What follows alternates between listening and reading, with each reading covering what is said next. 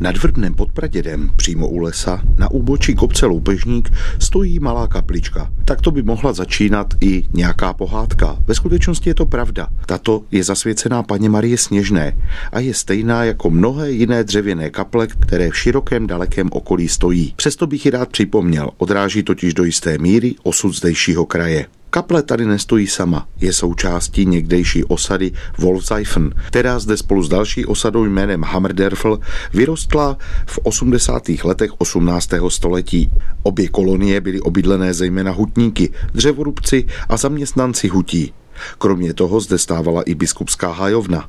Celkem tady stávalo jen asi 12 domů, které byly stejně jako dnes roztroušeny po celém svahu hory. Osada patřila správně k Mnichovu, přestože se sem chodilo hlavně ze železné a také dodnes je to blíže.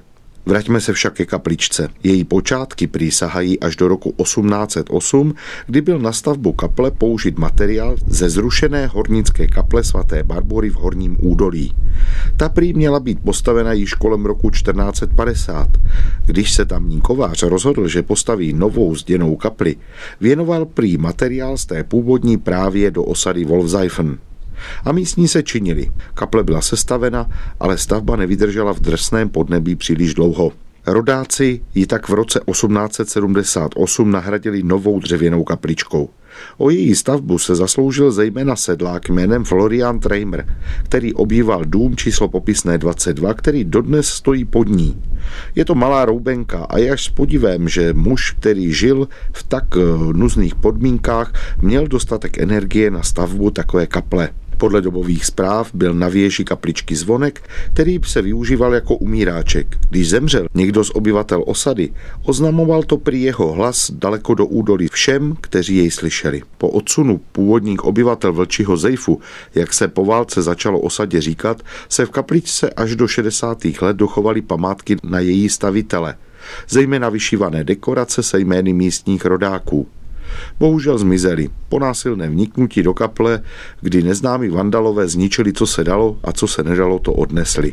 Sakrální stavba byla stále horším a horším stavu a hrozilo její úplné zmizení. Naštěstí přišly společenské změny, ve kterých stavba kaple už zase nebyla ničím závadným, spíše naopak.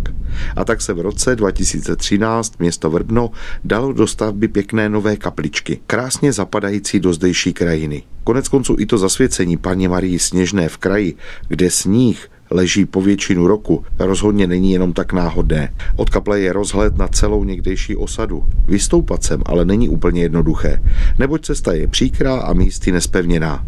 Ale poutník, který se sem vydá, je odměněn nejen pohledem na tu kapličku, ale také krásným rozhledem do kraje. Celé Vrbno vidíte jako na dlani. Osada Vlčí zejv pak vypadá, jako by se zde zastavil čas.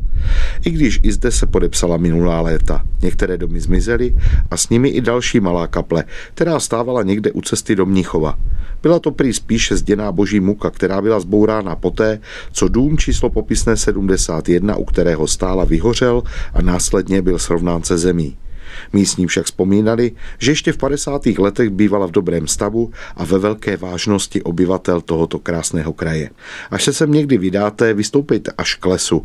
Není to jednoduchý výlet, ale ten pohled dolů za to rozhodně stojí. Pohlednici z kraje mezi Pradědem a Hanou, tentokrát z Vlčího zejfu od kaple Pany Marie Sněžné vám po vlnách Českého rozhlasu Olomouc poslal Mirek Kobza.